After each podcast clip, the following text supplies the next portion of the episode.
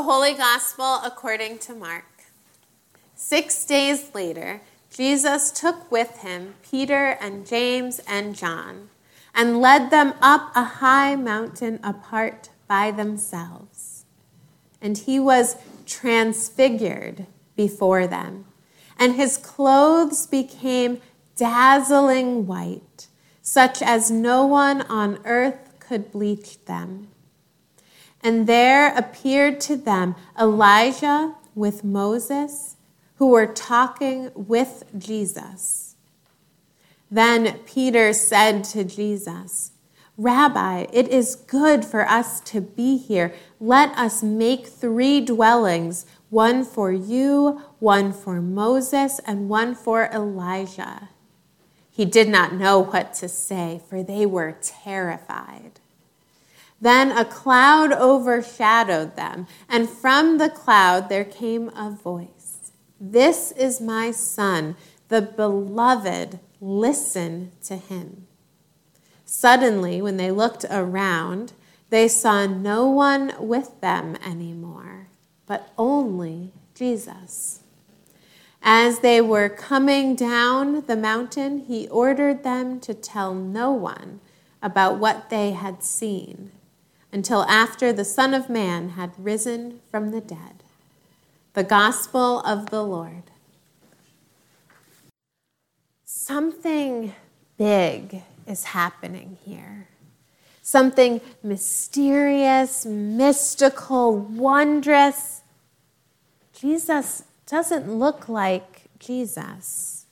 He's not sun weathered and covered in dust from walking. He's now in dazzling white, but not a white seen on earth. So, white's not even really the right word for it. There are no words. He's glowing, sparkling. He's been transformed, transfigured. And he's not alone. He's with Moses and Elijah, and they're, they're talking.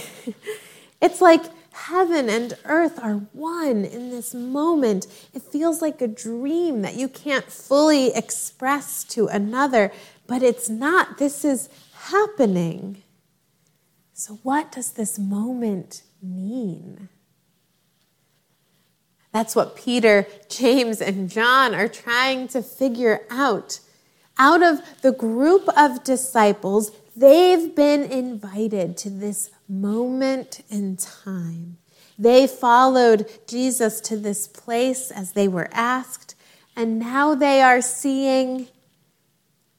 What are they seeing exactly? Have Elijah and Moses returned? Are they here to stay? How is it that Peter is even able to recognize Elijah and Moses? How does he know who Jesus is speaking to? It doesn't make any sense at all, but he feels it. He's sure. Peter is terrified. So are James and John. This doesn't compute. It's impossible, or it was until this moment. What are they doing here? Are they supposed to do something? It's Peter who has a guess.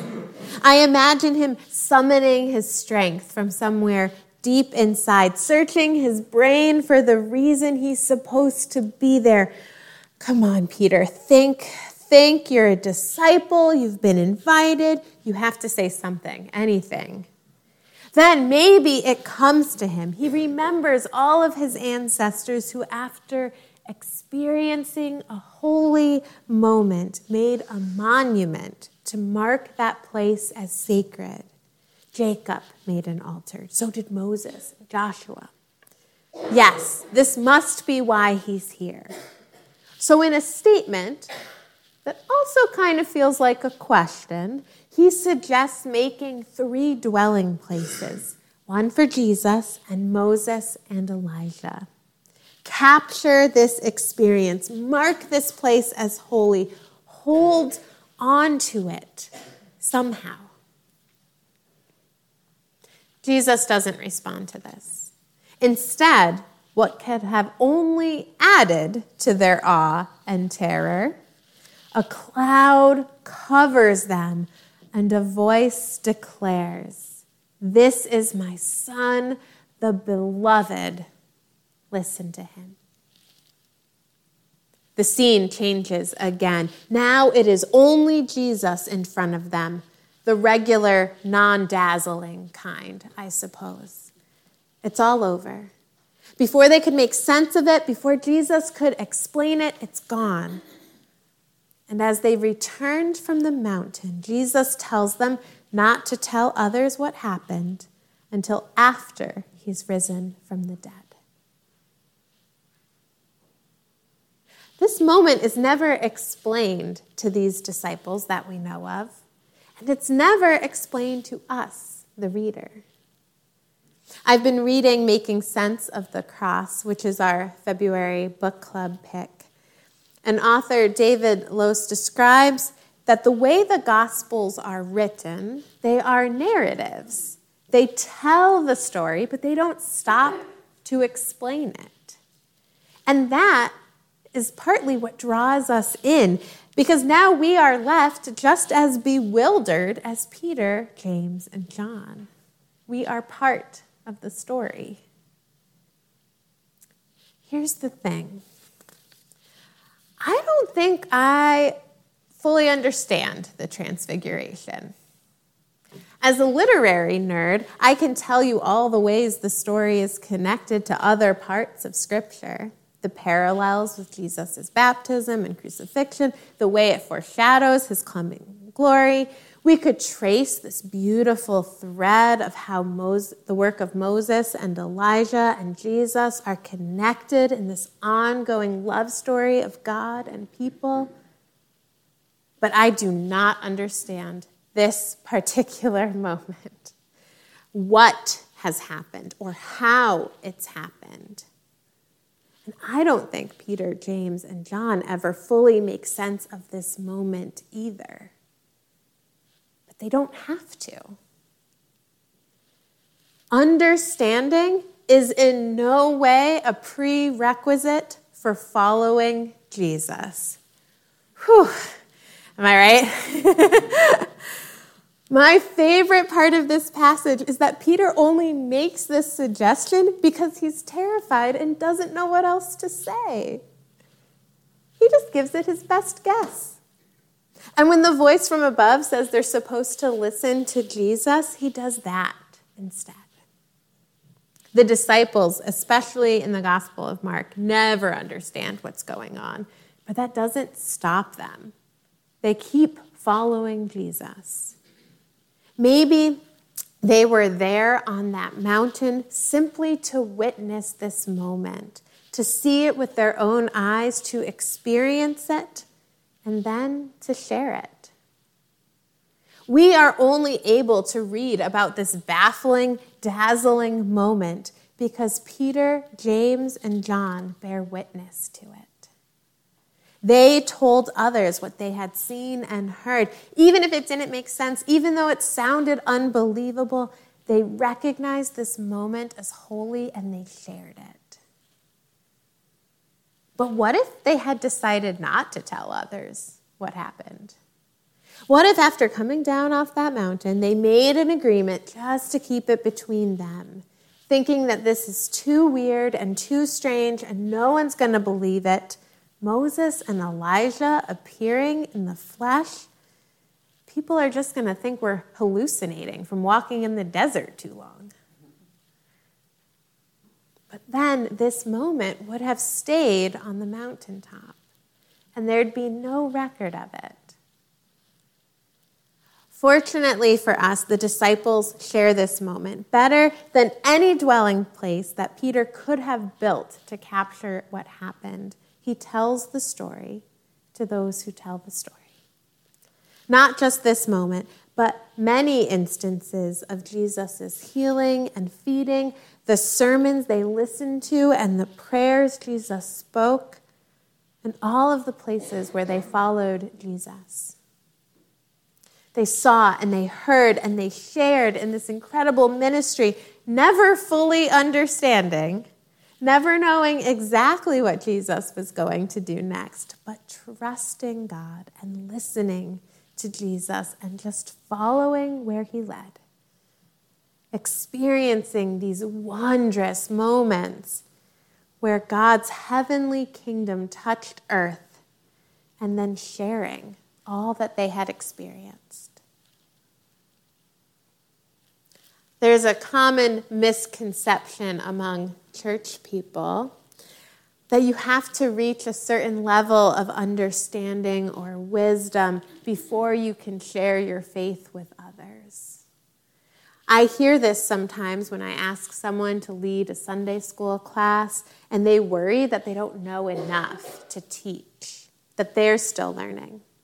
Or when someone shares an idea in Bible study but wonders if they've gotten it right, as if there's only one right way to read a verse. Or sometimes we have felt God act in our lives in small ways. And since it's not transfiguration on a mountaintop, we wonder if it is a story worth sharing. one of the reasons that I love the Lenten devotional booklet that Emmanuel puts together every year is that this tradition offers us a place to take that leap together. 40 people or so, all sharing a little bit of what God has been nudging them towards.